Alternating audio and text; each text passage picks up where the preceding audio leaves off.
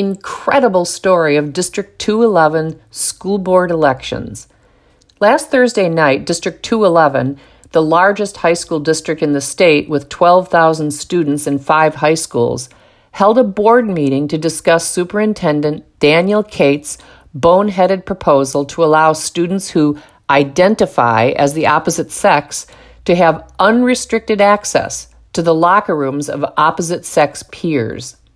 Expecting a large crowd, the district moved the meeting to Palatine High School. The Daily Herald reported that 25 speakers were randomly selected, 16 of whom opposed the proposal, which is well over 50%. Several years ago, when the district was first sued by a biological boy who was self identifying as a girl, Cates allowed him to use the girls' locker room as long as he changed clothes behind a privacy curtain. Cates steadfastly opposed this boy's request for unrestricted access to the girls' locker room. Well, that was then, this is now. Now, Cates proposes allowing boys and girls who pretend to be the sex they aren't to have unrestricted access to the locker rooms of their opposite sex peers. Perhaps Cates is spineless and follows the path of least resistance, which now leads into darkness. Perhaps he has morally devolved, as so many school administrators have. Or perhaps his retirement at the end of this school year has freed his authentic inner corrupt self to emerge. Cates couldn't do this dirty work alone. It takes a village and at least four board members to indoctrinate children with an incoherent, irrational, and harmful ideology. One of those sorry villagers is the newly elected, morally corrupt, and unpleasant District 211 board member, Kim Cavill, who is a sex educator when she's not promoting feckless locker room policies. If her name rings a bell, it's because I mentioned her in an earlier article about former District U46 school board member Jeanette Ward, a fearless, wise, and gracious woman who endured egregiously disrespectful treatment from fellow board members Traci O'Neal Ellis, Veronica Noland, and Melissa Owens. In an online post, Cavill referred to Jeanette Ward as the, quote, high priestess of the Order of Moron, end quote. Oddly, that comment has been scrubbed from the internet. Maybe she thought such a comment wouldn't help her get elected to the District 211 board. Sounds a wee bit intolerant and hateful. The curious story of the April 2019 election of Kim Cavill actually goes back to the even curiouser story of the 2017 school board election. Three well qualified people who opposed co ed private spaces for minors were running against three people who supported co ed private spaces for minors. The three well qualified challengers were Jean Forrest, a Chinese American woman with a master's degree in economics who works as an actuary, Catherine G. Young David, a Korean American woman with a Bachelor of Science degree in Business Administration from the University of Illinois, Urbana Champaign, and Ralph Bonnetz, who has a degree in electrical engineering and is a global quality control manager for an international corporation. On March 22, 2017, just 13 days before the 2017 election, LaSaia Wade, a 29 year old, quote, black trans woman, end quote, that is, a biological man, and Day Pope, another biological male who passes as a woman, set up a super PAC called Trans United Fund Illinois. Pope is the organizing director for a 501c3 called Trans United Fund. Two days later, on March 24, 2017, 11 days before the 2017 election, Kim Cavill and her sister, Lindsay Christensen, set up a super PAC called Parents and Neighbors for Quality Education. Just days after the founding of Trans United Fund Illinois, donations from some surprising people came pouring in. Matrix director Lana Wachowski, a biological man who pretends to be a woman and lives with his dominatrix wife in Chicago, donated a whopping $10,000. Illinois State Senator Heather Steans, a Democrat from Chicago, also donated $10,000. Homosexual Clark Pellet a retired attorney and development chair for the LGBTQ Center on Halsted, who lives in Chicago, donated $5,000.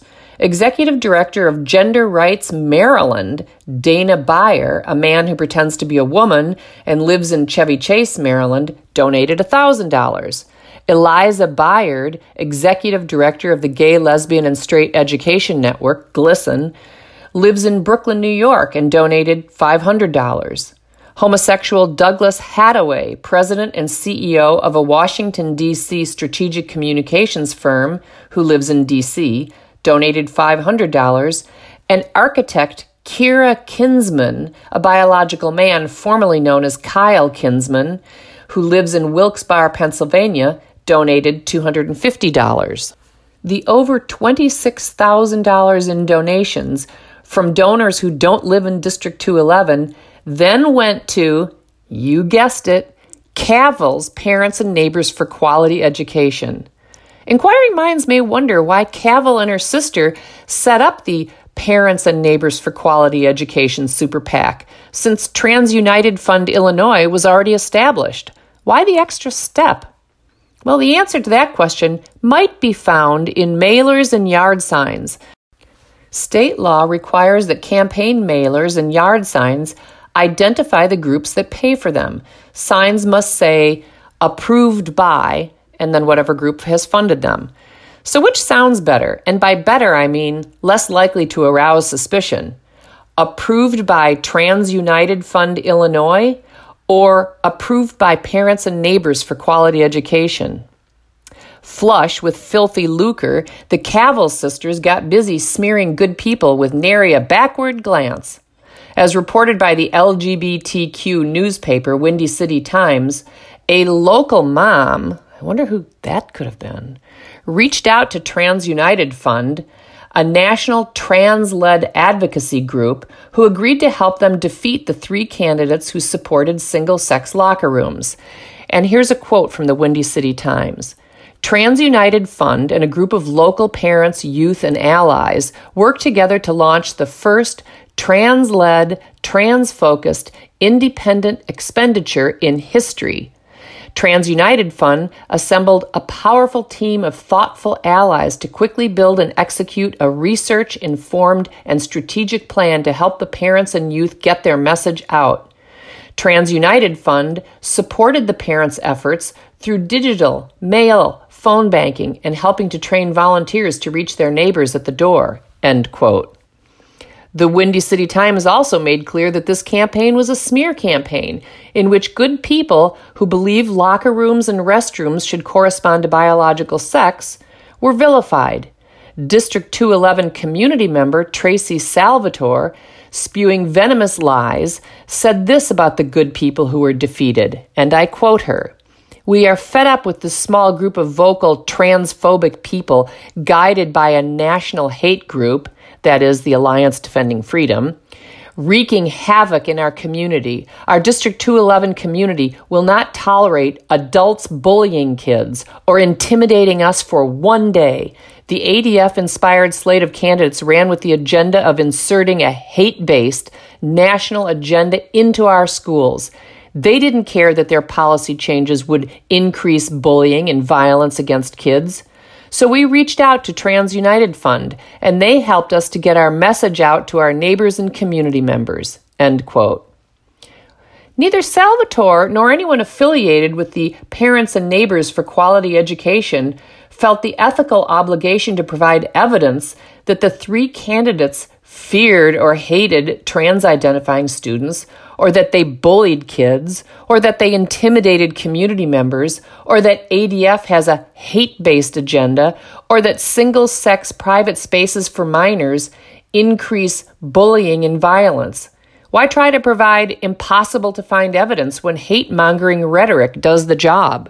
The belief that biological sex is the source of feelings of modesty and the right to privacy when undressing does not constitute hatred of persons, no matter how many times people like Salvatore and Cavill spread their repugnant lies. I wonder if Salvatore spreads these same ugly and false lies about feminists, including lesbians, who oppose biological males in women's private spaces. Perhaps Salvatore is unaware of the growing schism in the LGBT alliance. Just a week ago, a group of influential supporters of the LGB rights movement in the United Kingdom, including Stonewall UK founder Simon Fanshawe, published an open letter in the Sunday Times in which they criticize Stonewall and suggest it's time for the formation of a new organization that is, quote, committed both to freedom of speech and to fact instead of fantasy, end quote. Here's an excerpt from that letter that Salvatore, Cavill, and Cates should ponder, and I quote Last October, a group of LGB rights supporters asked Stonewall to commit to fostering an atmosphere of respectful debate rather than demonizing as transphobic those who wish to discuss or dissent from Stonewall's transgender policies. Since then, Stonewall has refused repeated requests to enter into any such dialogue. We believe it has made mistakes in its approach that undermine women's sex based rights and protections. The most worrying aspect of this is that all primary school children are now challenged to review their gender identity and decide that they may be the opposite sex if they do not embrace outdated gender stereotypes. End quote.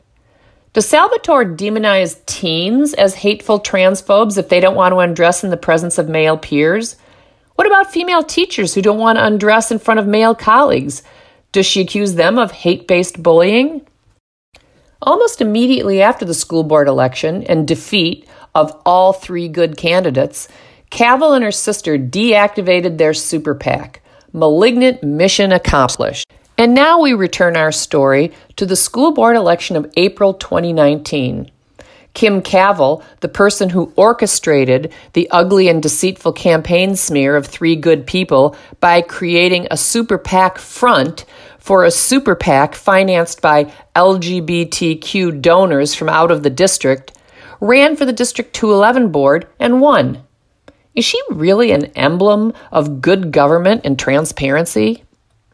If you're not yet convinced of her unfitness for serving on a school board or her unfitness to serve as a role model for children, here are just a couple of quotes from her sex ed podcasts for children and teens from her podcast for tweens and teens on anal sex titled All About Anal. And I quote her Before trying anal sex, people need to talk about their own and their partner's boundaries, like any other type of sex. It should be preceded by a conversation about what the people participating in sex are consenting to, what they aren't consenting to, how they're expecting sex to go, and how they're going to communicate during sex to make sure everyone's still on the same page. Anal sex also requires a lot of lube. End quote. And then from her podcast for tweens and teens titled Let's Talk About Porn. Quote, Porn can certainly cause relationship problems, but so can a lot of other things. Porn causing relationship problems isn't inevitable, it depends on the relationship, and it depends on how the people in that relationship feel about porn. The evidence says that if you think porn's bad, it is. And if you think porn's fine, then it is. End quote. One thing notable from Sexpert Cavill's podcasts is how studiously she avoids the words boy, girl, man, and woman. Even in her podcast explaining how babies come into existence, she never mentions men and women. Instead, she describes a grown up with a penis and a grown up with a vagina. Huh, I wonder what those are.